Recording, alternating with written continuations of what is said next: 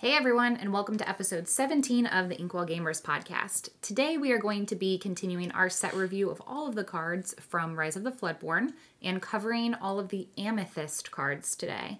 So before we get started, I am going to pass it over to Dalton so he can go through our process for how we grade these cards.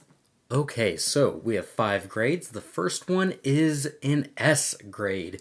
These are just the best of the best cards. You couldn't imagine running less than 4 of these if you are in that specific color. So a really good example of this would be Rapunzel Gifted with Healing in Amber from the first chapter. The next grade we have is A. It is one of the best cards in this color, a super high power level. You'll play it in most decks. Few archetypes might not want 4 of them, depending on the strategy, so Stitch Rockstar. They could also be the best cards that cause you to build around it, such as maybe Maurice. Maurice was a super powerful card, it just didn't work out really, but very strong card. Next we have Bs. These are solid role players, will probably be a 4 of in a lot of decks just due to inkability and ink cost, but not necessarily super high power level. So Stitched New Dog is a good example of that. Archimedes, the goons, if you will. They're also higher power level cards that are pretty good role players, but they're either not inkable or they're expensive, so it's hard to play a lot of copies. A good example of this would be Ursula. Next we have Cs. These are cards that will take a very specific deck to make playable, but could still have some niche applications. For example, Dinglehopper. And then D, those are mostly unplayable cards, such as Healing Glow.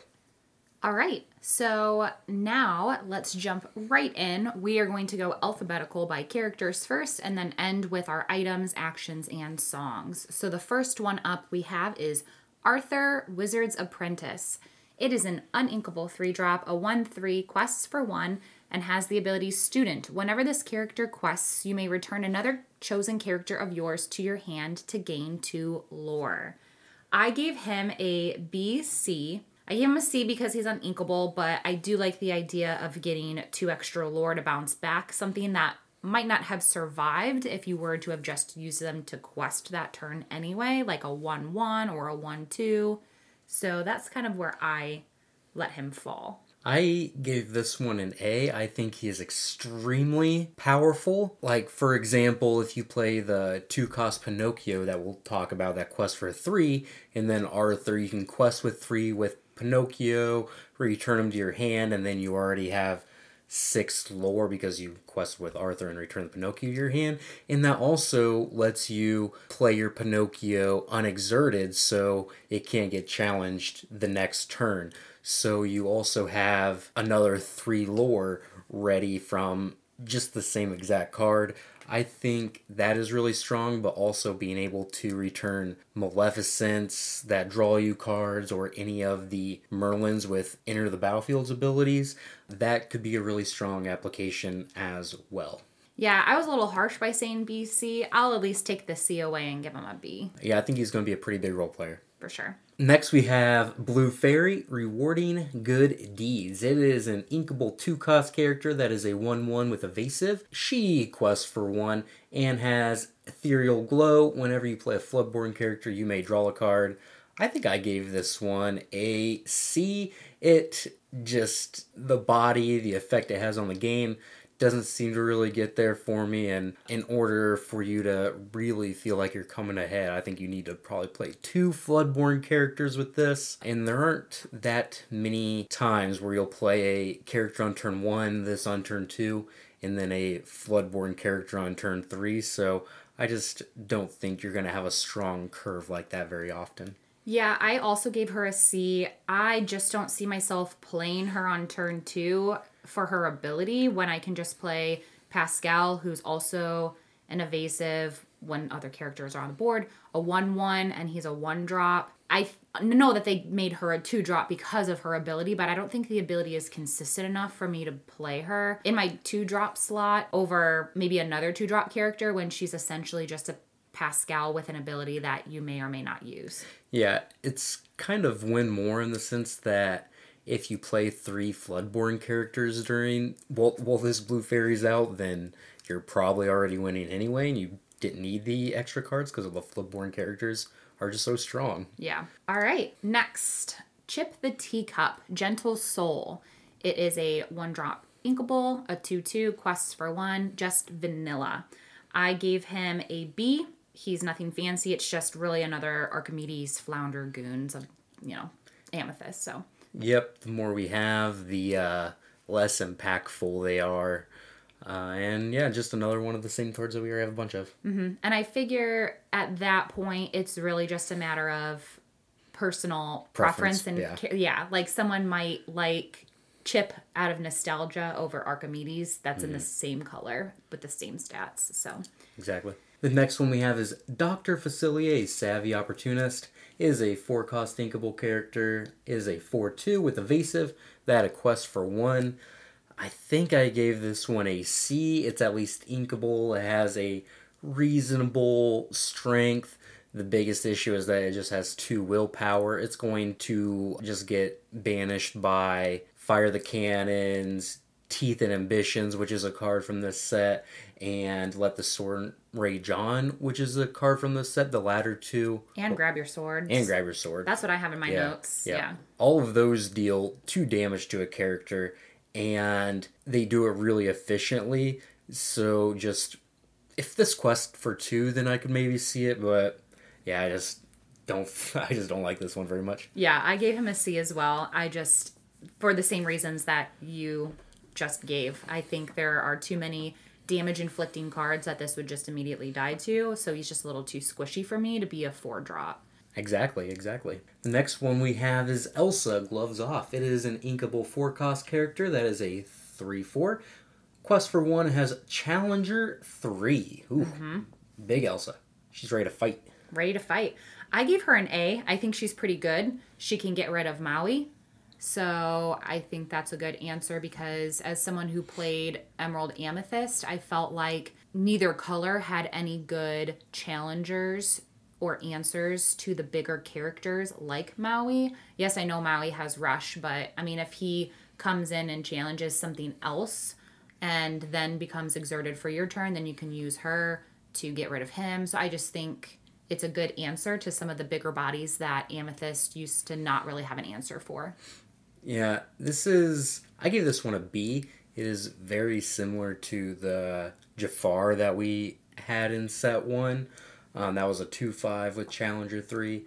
I think it's going to be kind of like a metagame call. Like if there's a lot of 5 toughness characters, then I think Jafar might be better. If you really need that 6th strength, then Elsa will be better. Mm-hmm. So it's kind of a toss-up. For sure. All right, next we have the first of a couple Fairy Godmothers. We have Fairy Godmother Here to Help. An inkable 5-drop, a 3/7, quests for 2, is just vanilla. What did you give her? I gave her a B. I can definitely see getting a couple quests out of this because she got a big booty. Mm-hmm. I think in Amber we talked about a 1/9. Mm-hmm. And I even... Adora. And I even mentioned that if that thing was like a 3/7 or a 2/8, then it might actually be playable because as a 1/9, you just don't really deal damage back. You don't trade with anything, but a 3/7 can brawl, definitely. Mm-hmm. So I'm kind of into this one. I mean, I don't know if you'll see a lot of play just because I think there's a lot of really strong 5-cost characters, but if you're a little more aggressive, then this can definitely get in for 4 lore, maybe 6. For sure. I gave her a B as well. It's kind of funny. I think we're like really in sync today because my notes for this card is pretty in line with what you said. I also have down that I think she's better than Adora because I do remember you saying that during our other review. So like you said, she just can do more damage when being challenged. So that's pretty funny that we both kind of recalled that card from before. All right, next we have Fairy Godmother Mystic Armorer. It is a 5-cost inkable character that is a 3/4 quest for 2 with Shift 2. Whenever this character quests, your character is gaining Challenger plus 3, and when this character is banished in a challenge, return this card to your hand this turn. So, that last little bit of text seems like a pretty strong ability. I gave this one, I think I gave it a B initially, but I think I'm going to bump it up to an A. What'd you give it? So, this was one where I was on the fence. I gave her an A-B range, but I think she's an A because obviously her ability is extremely powerful, but I think I gave her more of a B because she shifts for two, but there currently isn't a cheap fairy godmother for her to be able to shift. So I think once we get a cheaper fairy godmother where you can actually use that shift too, she'll jump to a solid A, if not an S in my eyes. I still think that she would be worth playing right now, even without something to shift onto. Even if you take away that and you just look at her as just a straight 5, I still think she's strong enough to be considered an A. Yeah. So maybe I was a little harsh to do the B. Sorry, I didn't mean to interrupt you. No, you're fine, you're fine. I interrupted you. So I think when I first saw this, and it's kind of interesting how they're doing shift, because in the first set, all the shift characters were just like 4 or 5 or 6 cost characters for the most part that were shifting 2 or 3 above what the original character costs. So shift Rockstar, you shift it for 4 onto a 1-drop, so it costs 3 more, and you got a substantial bigger body, and you always quested for more, whereas that's not necessarily the case in this set. For example, if you shift Fairy Godmother onto Fairy Godmother Here to Help, you're actually losing quite a bit of willpower. So I just don't see you shifting this card very often. You're probably not going to play it with other Fairy Godmothers. Yeah, like even if you do the other one that we haven't talked about yet, they have the same stat line, and she only quests for 1. Yeah, so I can maybe see with that one just because you have a little bit of surprise factor, and at least you're shifting on turn 4, whereas if you have Fairy Godmother Here to Help, then you have to wait till turn 6 to do that, and you might as well just play this one on turn 5. But with that being said, I think this card could just be a standalone powerhouse. Its ability to let all your characters trade up and then return to your hand seems really strong, so I'm kind of into this one. Yeah, for sure. And the next one, Fairy Godmother Pure Heart. It is an inkable 3/4. That costs 3, it quests for 1, has the ability, just leave it to me, whenever you play a character named Cinderella, you may exert chosen character. Dana, tell me what you think about this. I gave her a BC. I think her... I'm doing a lot of ranges, sorry. I feel like that's such a cop-out when we do these, but I'm so indecisive. I think her ability is too niche to really matter, although you do have Ballroom Sensation, which is pretty good right now, so if you play Amber Amethyst, that might be worth putting in your deck, but since it's another color, you'd obviously be restricted to that certain deck combo color.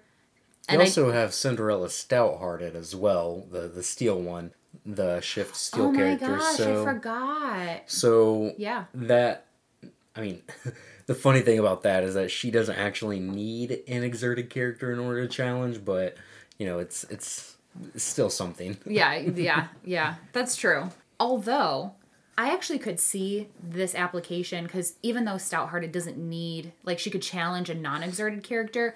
Obviously, if you play her, then you can challenge a non-exerted character and then use Fairy Godmother to exert another character that you can use another one of yours to do. So you could basically force challenge on 2 instead of 1. So I get it. Okay. I can kind of start to see the value. I still think because whichever color you go to get a Cinderella, it's still not this color, so you still would only be limited to basically 2 other colors. So I think because of that restriction, but I don't think it's bad. So it's just a C or a B at best, I think. Yeah, like, B at best. Nothing. Its upside is pretty minor, so yeah, it's just a B. Yeah, for sure. All right, next one we have Heihei, Dana. Persistent Presence. I love the art on this one. He's just so derpy. I love it. An inkable 2-drop. A 2-1 quests for 1 and has, he's back. When this character is banished in a challenge, return this card to your hand. Dalton. This is actually really flavorful. You just think, Heihei is gone so many times in the movie. And it's just like, oh, he's there again. He keeps popping up. He keeps popping back up. Oh my gosh. That's, yeah, for sure. All right. What do you got him at? I gave this one a B. I think it could be like a B plus, teetering on the A range. I don't think you're going to give it that high of a grade. No, I did. Did you? I did. Okay. Yeah, tell me why you did. I'll tell you why I did. So, as a B, I can see him being underestimated because he doesn't seem like he's a threat being just a 2-1, but his constant presence on the board will be super annoying until you can use either like grab your swords or something that isn't considered a challenge to actually get rid of him. But yeah, I think he's going to be tiny but mighty. Like he's just going to keep coming back he's going to be hard to kill like a cockroach, you know? Yeah, I played some games with Amber Amethyst aggro deck, and this was actually surprisingly one of the better cards in the deck because you can get out to a lot of lore really fast, and then you just have this persistent threat that, you know, he just keeps coming back and he comes back, and not only that, he lets you make trades into other characters with bodyguard like Simba, and then he just comes back again and he just lets you pick away at some of your opponent's characters. If you need an ink later in the game, you could challenge with it, then he just comes back to your hand and you can ink it. It's really annoying. It's not going to be one of the best cards in the set by any means, but I think it will definitely be a role player. Mm-hmm. All right, next we have Jiminy Cricket, Pinocchio's Conscience. It is a 2-cost stinkable character. It is a 1/2 that quests for 1 with evasive, and it has that still small voice. When you play this character, if you have a character named Pinocchio in play, you may draw a card. I gave this one a C as well. It is very similar to the Blue Fairy to me. Mm-hmm. Just conditional upside on a 2-cost 1/2 evasive character just doesn't seem that great, especially because it only quests for 1. There's one Pinocchio in the set that I do like, so if you're playing a bunch of them, then you have that upside and it might be worth it, but I kind of just need to see it be consistent in order for it to be worth it. Mm-hmm. I also gave him a C. I think he theoretically is a better Blue Fairy because obviously Blue Fairy is a 1-1 and he's a 1-2. But I still don't think his ability is widely applicable because obviously you need to also be playing Pinocchio. But even though it's better than the Blue Fairy, theoretically you'd think that you should bump it up to a B because it's better. But like I said, for Blue Fairy, there are just better 2-drops. I mean, we just talked about Heihei. That's a better 2-drop to play over Jiminy in my opinion. So... yeah. If you have maybe 8 Pinocchios in your deck, which I think there are like 12 in this set, but you probably need to have like 8 of them in your deck to consider this, and I don't know if they can really support that. Mm-hmm. And another 2-drop that I think would be even better than this would be our next card, which is Cusco Wasted Llama, an inkable 2-drop, a 1/2, quests for 1, but has the ability, okay, where am I? When this character is banished, you may draw a card. I graded him at about a BC. I think anytime that you can draw cards, that is obviously really good. However, because you have to wait for him to be banished first, that could probably be a little slow. But again, I just think it's better than Jiminy. And so, yeah, I could see a BC. Yeah, I gave it a C. This is kind of what... if this quested for 2, it would be so much better than Flynn Rider, the 2-cost in Emerald. That said, only quest for 1, so it's not as aggressive. They can just ignore it for a while, but you can also use it to trade into their thing to get your card back when you need it. It draws you the card when it gets banished from Grab Your Swords or Be Prepared. So it's a nice little 2-drop. The format might be a little too powerful for it. I could definitely see that, but it always is going to replace itself, and it's just going to be kind of like a little thorn in your opponent's side. Mm-hmm. So next, we have our first of several Madam Mims. It is Madam Mim Fox. It is a 3-cost thinkable, 4/3 that quests for 1. It has rush and the ability Chasing the Rabbit. When you play this character, banish her or return another chosen character of yours to your hand.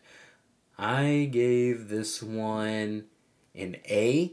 I think she is incredibly strong. She'll probably replace Rafiki in most Amethyst decks. The body's better. She's inkable. She lets you play more cheap characters just because you're then able to turn those into ink later when you bounce it to your hand. It has the same synergies with Pinocchio that I talked about earlier, where you can quest with Pinocchio, play the fox, and then play your Pinocchio ready again, so you can get that extra 3 lore.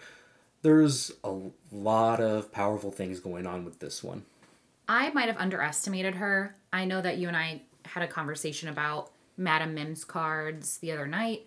I think, me personally, I don't necessarily like the whole when you play, banish, or return. Like, I don't like that swapping just because I don't think I'll necessarily want to kind of have to think about like a strategy like that. But with that being said, just because I don't think I'll particularly play these cards, I did try to grade them for just like face value.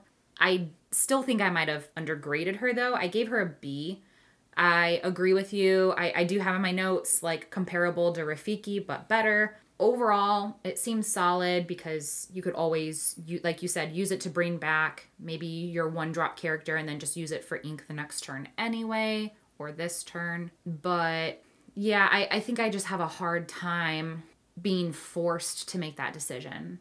Like, I would like for it to be an option, but because it isn't, that's why I don't know. Like, I have a hard time, like, buying into it. I see how it could be good, but me personally, I can't buy into it. But at least a B. We'll just have to get the cards in your hand for you to find out. I guess so. All right. So next, Madam Mim, we have the Purple Dragon. Dana, tell us about the Purple Dragon. The Purple Dragon. So she is an inkable 7-drop, a 5/7 quest for 4, has evasive. And then also the ability, I win. When you play this character, banish her or return another 2 chosen characters of yours to your hand. I graded her at an A. I think she is a bigger and cheaper BLT. Her ability might be annoying to handle if you don't want to lose your board presence, having to bounce back 2 characters.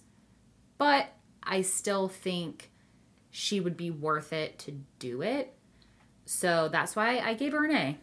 I gave her a D, however. Oh. Yeah. So I think, you don't like returning 1 character to your hand. Mm-hmm. Imagine returning 2 characters to your hand for a 7-cost character only for your opponent to immediately play a Hades or Let It Go, Dragonfire, or Dragon Maleficent. Yeah, or now that new card which I doubt a lot of people will play because there aren't very many dragons, but there is now an item that banishes dragons. Yeah, there are a lot of ways that this can just go terribly wrong for you. A common saying in Magic is dies to removal, and people really don't like that saying, but when you are as tempo negative as Madam Mim is, it's really hard for me to buy into this one. You just fall so far behind on board if they ever have an answer to it. Mm-hmm. And Brave Little Taylor didn't end up being like the staple that we might have thought it was at the beginning of the format anyway. So, like, it was a good card, good finisher, but it's not like it was a 4 of in every Ruby deck like people might have thought. So I just can't see playing this one. It's so slow. It sets you too far back, and there's too much good removal in other colors for her to end up really being good, which is a shame because she looks awesome. Yeah, for sure. Okay, next we have Madam Mim, Rival of Merlin, an inkable 5-drop, a 2/5, quests for 2, can shift for 3, and then has Gruesome and Grim. Exert to play a character with a cost of 4 or less for free. They gain Rush. At the end of the turn, banish them. What did you give this, Dalton? This is one I kind of struggled with. I'm going to give it a B, because there is like an infinite damage combo in the format with her, the Red LeFou, and big Dr. Facilier. Mm-hmm. and you can kind of clear your opponent, all of your opponent's exerted creatures with it. So that's interesting, but I just don't think that beyond that we have very many 4-cost characters that are powerful enough to do this with. There's one of the Merlins that's pretty strong because you're going to draw some cards, but there's nothing else that I can think of off the top of my head that really lets you get any sort of value from her ability. Yeah, you can challenge something, but like the body has to be good. You need it to replace itself, kind of. I don't know.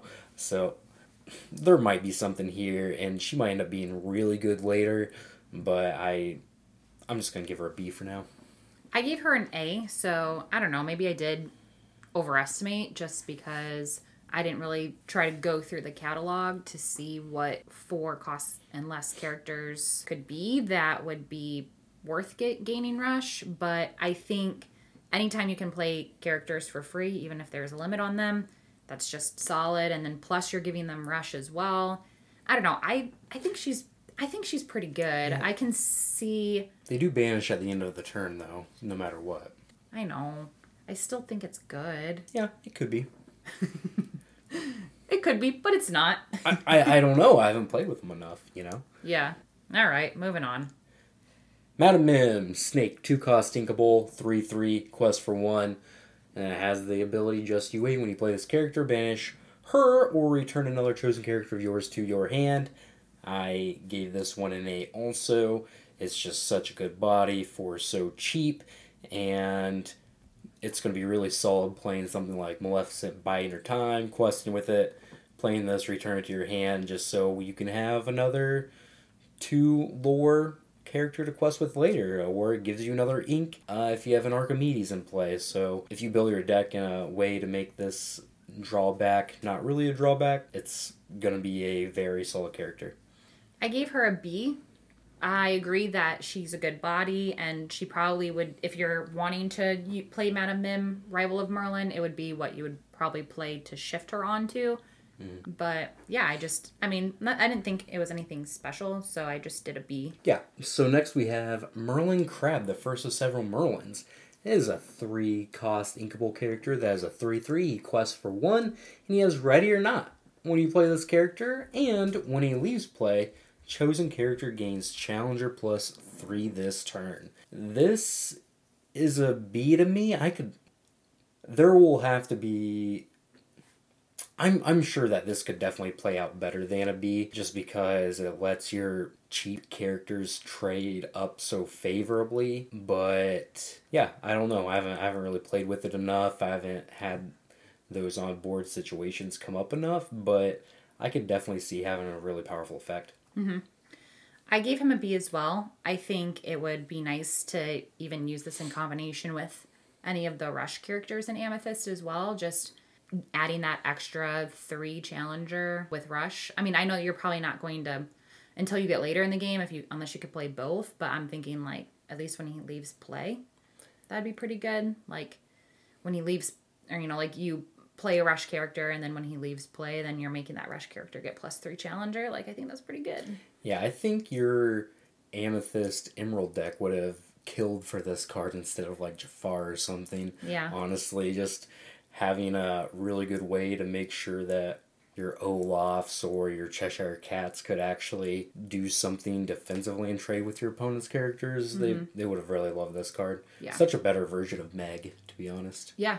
Yeah, absolutely, and that's the only reason why I added Jafar and Meg is because I felt like I just needed a challenging answer, so you're right.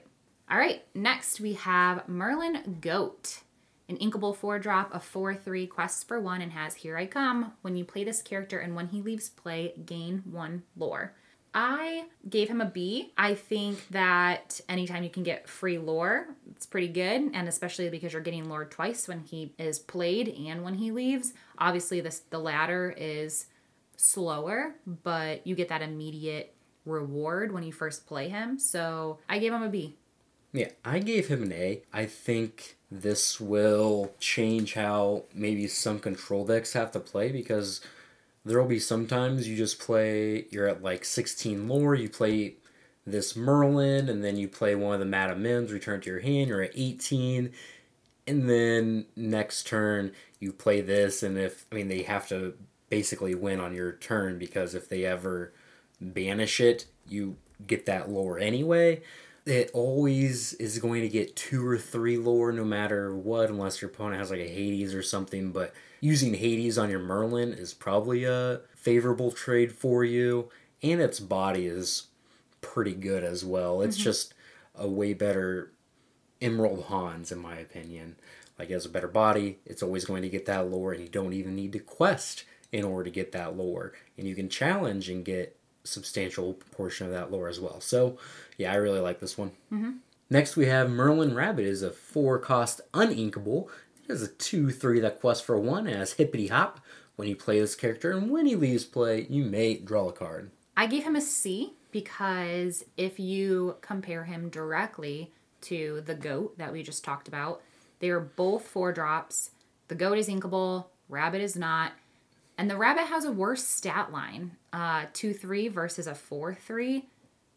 And I feel like the goat, you're gaining 1 lore. This, you're drawing a card, when it enters, plus when it leaves. It seems like a very comparable reward in both. So I don't know. I just think rabbit is worse than goat. I know that they're different in their abilities, but I would essentially, do you want a card draw? Do you want an extra lore? That's kind of the same in my head.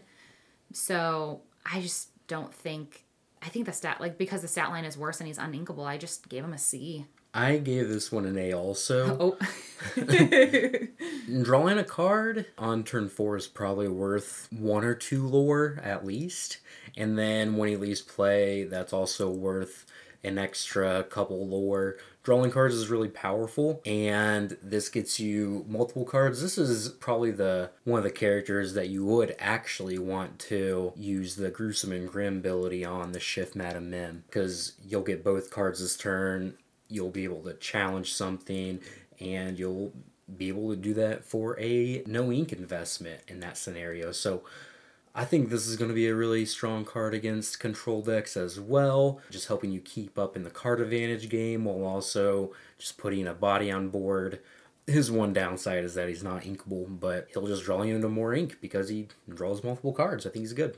Yeah, I don't know. I just was thinking, at least with the goat, you're gaining lore, and then you can also just use the goat to just sing Friends on the Other Side and get your 2 cards that way.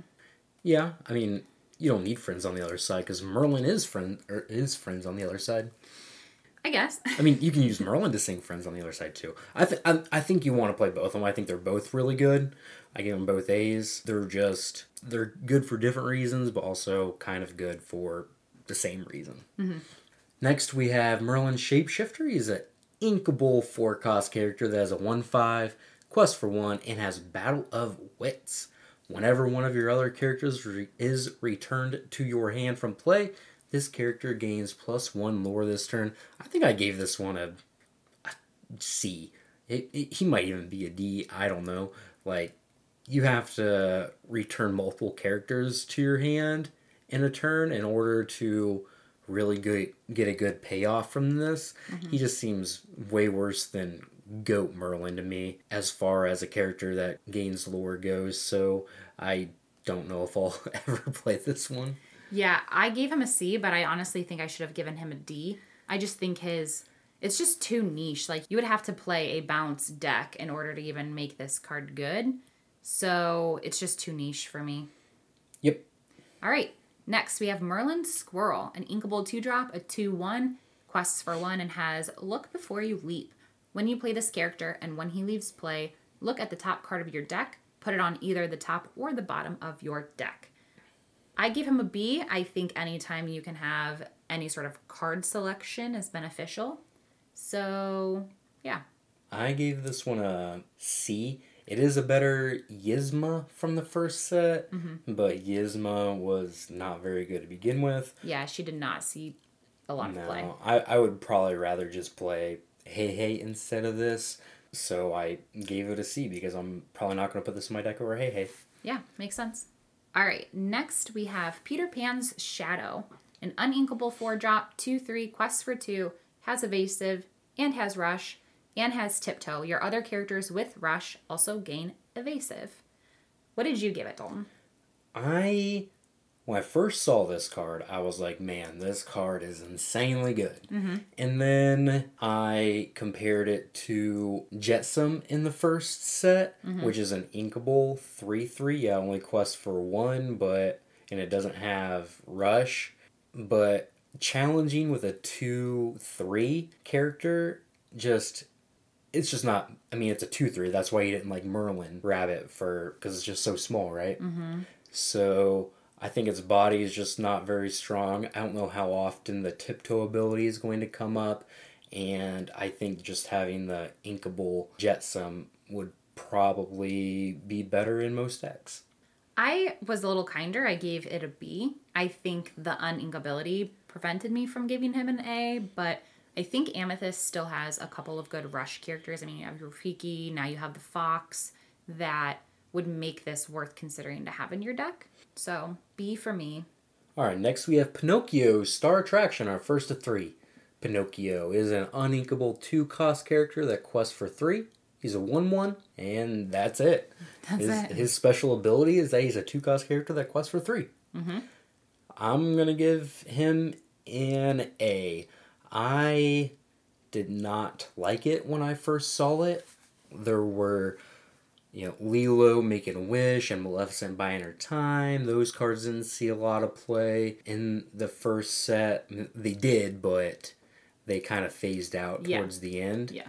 This one does quest for 3. If I would have known how many strong bounce characters that were going to be in the set, then I would have probably initially graded it much higher when I first saw it, because getting 3 lore isn't always worth a card. Now it is a 2-cost card, so that kind of makes up for it, but once you return it to your hand and then replay it and you get 6 lore for 1 card, that becomes just an insane amount of value for 1 card. Mm-hmm. And especially on a 2-cost card, that's really hard to erase. So I'm going to give it an A. I gave him a B. I think, like you said, it's comparable to Lilo, although it's a 2-drop, but it costs for the 1 more, so it's kind of that trade-off there. And I know that this is the first of the Pinocchios we're getting ready to talk about, but I think it might be the only Pinocchio that's going to get played, to be honest. So, but yeah, I give it a B. Fair. All right, next we have Pinocchio on the Run, an uninkable 5-drop, 3/3, quests for 2, can shift for 3, and has Listen to Your Conscience. When you play this character, you may return chosen character or item with cost of 3 or less to player's hand. I give this one a C. I just don't see it getting a lot of play. The bouncing might be worth considering if that's your play style, but I don't think his ability is worth it for his cost and lack of inkability. What about you? So to me, this reads like Genie on the Job a little bit. It's not as powerful because it doesn't have evasive and you can't bounce anything, but the ability to shift on to a cheaper Pinocchio can provide a really big tempo swing. Let's say they play Lilo Making a Wish into Simba on your turn. That was their turn 2. On your turn 3, you shift this Pinocchio onto yours. You bounce their Simba, challenge their Lilo. You're really far ahead. So I think some of those lines could make it see some playability. But if it was a little bit stronger, if it had some more willpower, I think it might be a little bit better. Mm-hmm. If it also quested for 3, then I definitely think we would be talking. It's just really hard to talk me into shifting this onto Pinocchio Star Attraction and losing that lore. Mm-hmm. But this definitely can have some swinginess when you're just playing it on turn 3 for sure. Yeah, definitely. Next one we have Pinocchio, Talkative Puppet. Is it an uninkable 2-cost character that has a 1/1 and has Telling Lies? When you play this character, you may exert chosen opposing character. I think I gave this one a D. I gave it a C. So we're right there in the fact that we think it's kind of lower level. Yeah, it is just so narrow. It's not inkable. Its body's bad. It doesn't quest for anything.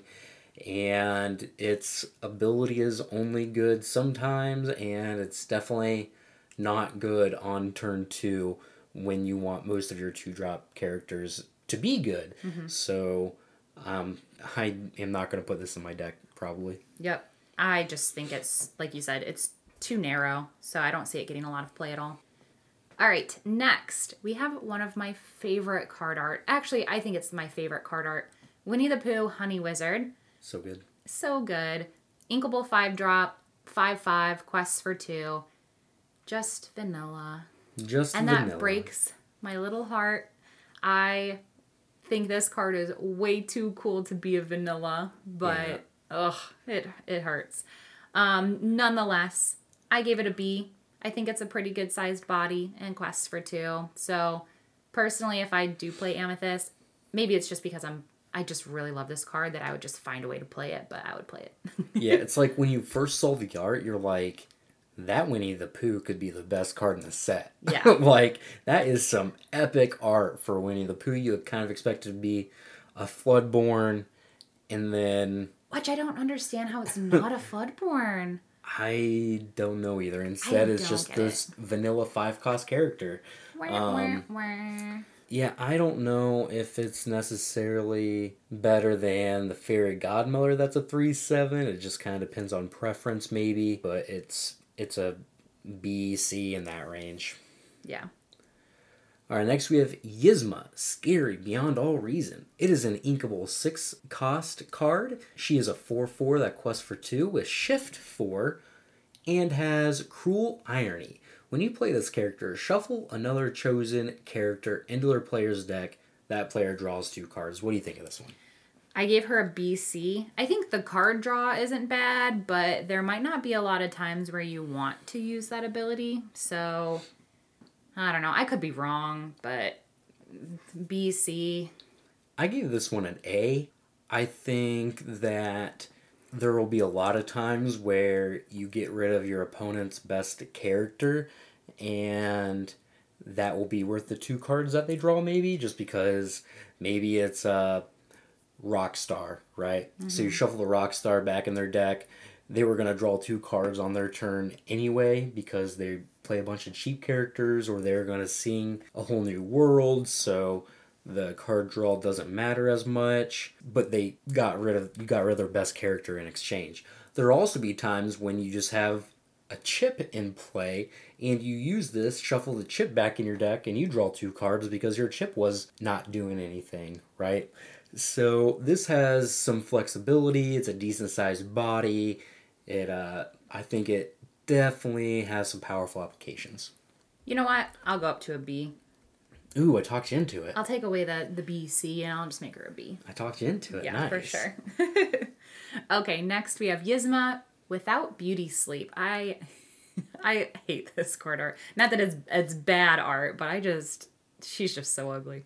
She's hideous. Inkable 3-drop, 3/4, quests for 1. It's vanilla.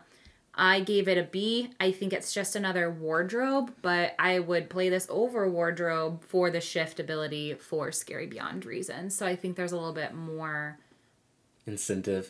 Yeah, that's the only reason why you're going to play this Yzma is if you have a shift Yzma in your deck, and that's something that you're trying to do actively.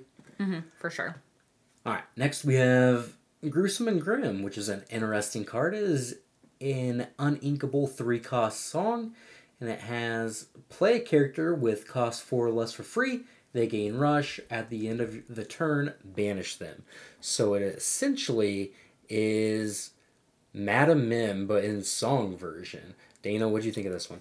I gave this one an A. I think even though it's uninkable, the fact that it's a song and you get to play quite a few characters for free and they gain rush is pretty good. So you're essentially able to play this for free if you sing it, and then also have free characters.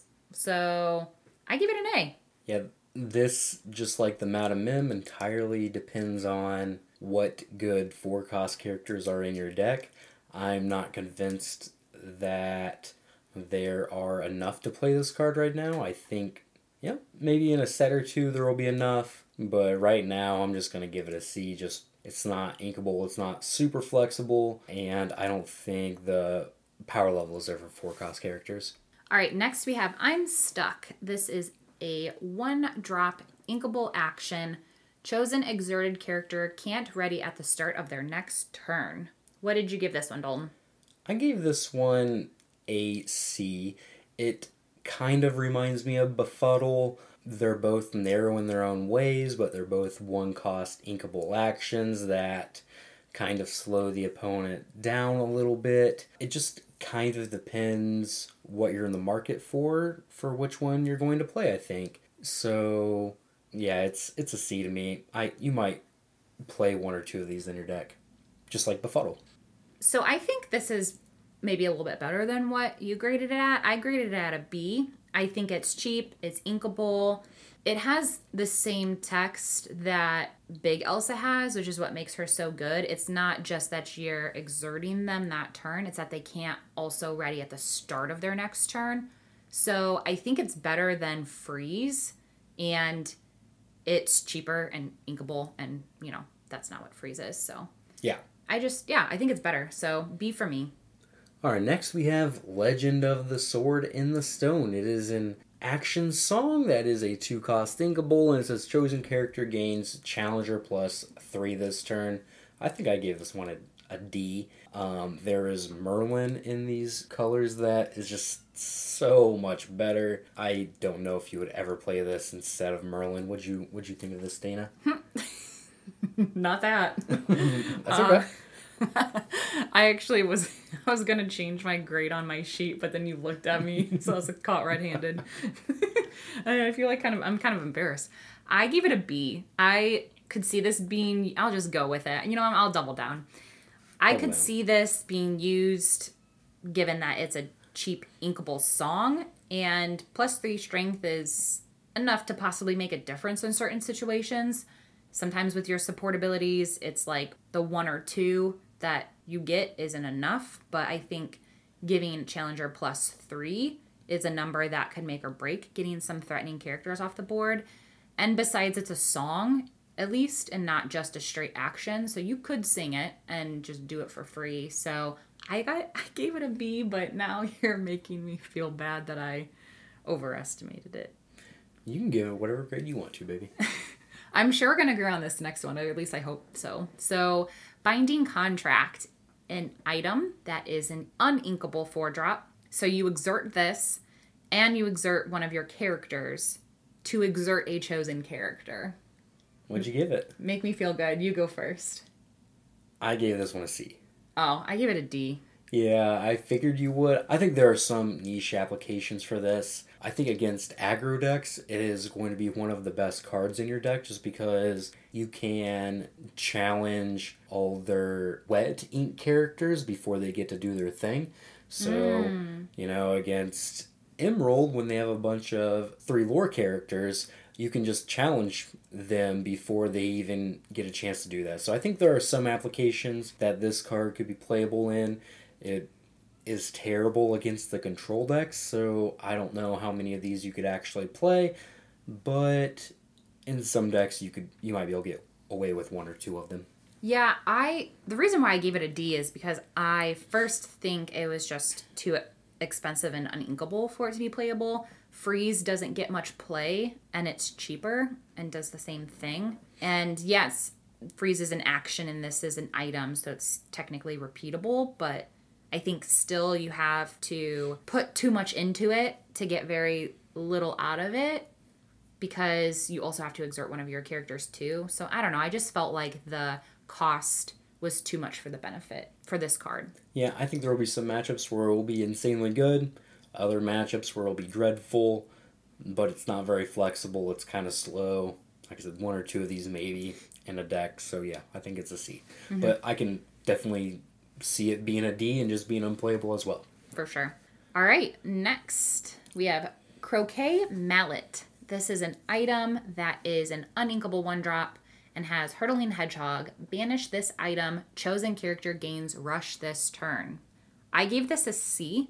I think it could be used in niche decks just because it's cheap, and it might be clutch in certain situations, which is why I don't think it's entirely a D. But what did you give it? So this is just like White Rabbit's pocket watch, but just terrible instead. It's not repeatable. You have to banish it. It's not inkable, so you don't have that flexibility. The one place this could shine is, you know, the items deck that I can never make work. So, yep. With Ariel, who's a collector. So beyond that, I'm probably not gonna play this card. Fair enough. All right, our last two cards. What are they? So the first one is Perplexing Signpost. It's an item. It's a 2-cost uninkable, and it has the ability to Wonderland. Banish this item. Return chosen character of yours to your hand. What do you think about this one, Dana? D. I don't see this getting much play because there are so many characters in Amethyst already that do this exact same thing, and they are a character that could do other things like challenge and quest. And so this just seems like a waste. Or be inked. So yeah, there are way too many characters that do the same exact thing for me to think that I would want to play this over that. Yeah, Amethyst already has a couple 2-cost items that can provide some kind of like card advantage over a long period of time that are repeatable, like the Cauldron and the Magic Mirror. This one just seems really low power level and is really not going to do much throughout the game. Mm-hmm, for sure. And the last one we have is the Sorcerer's Spellbook. It is a 3-cost uninkable item. You can pay 1 and exert this to gain 1 more. How do you feel about the Spellbook? D. Going back to what I said about the binding contract, except this is actually worse in that you're putting in a lot of work for just a little reward, I think. So, I don't know. I think it just has a lot going against it that doesn't really give me a sense that it's going to be getting a lot of play. It's uninkable. It's a 3-drop. You have to then continue to pay 1 ink to just gain 1 lore. If you're going to be paying 1 ink to gain 1 lore, then you might as well just pay 1 ink to play a 1-drop that you can quest with for a lore. It just seems, I don't know. Yeah, so I think I'm gonna give it a C. I think that there are some decks that might have a really hard time beating this, like Ruby Amethyst Control from the last season. If you played this early, they could just never beat it because the games just go on for so long that 10 turns into the game, you're gonna get 10 lore after this thing's played. And they don't have that deck didn't have anything that removes items. Yeah, so I think there are going to be some decks that are just going to have a really hard time beating it. So it could be good in some control mirrors, but then you have to play it in your control deck against an aggressive deck, and it'll just be a dead card in those matchups. So it's, I don't know.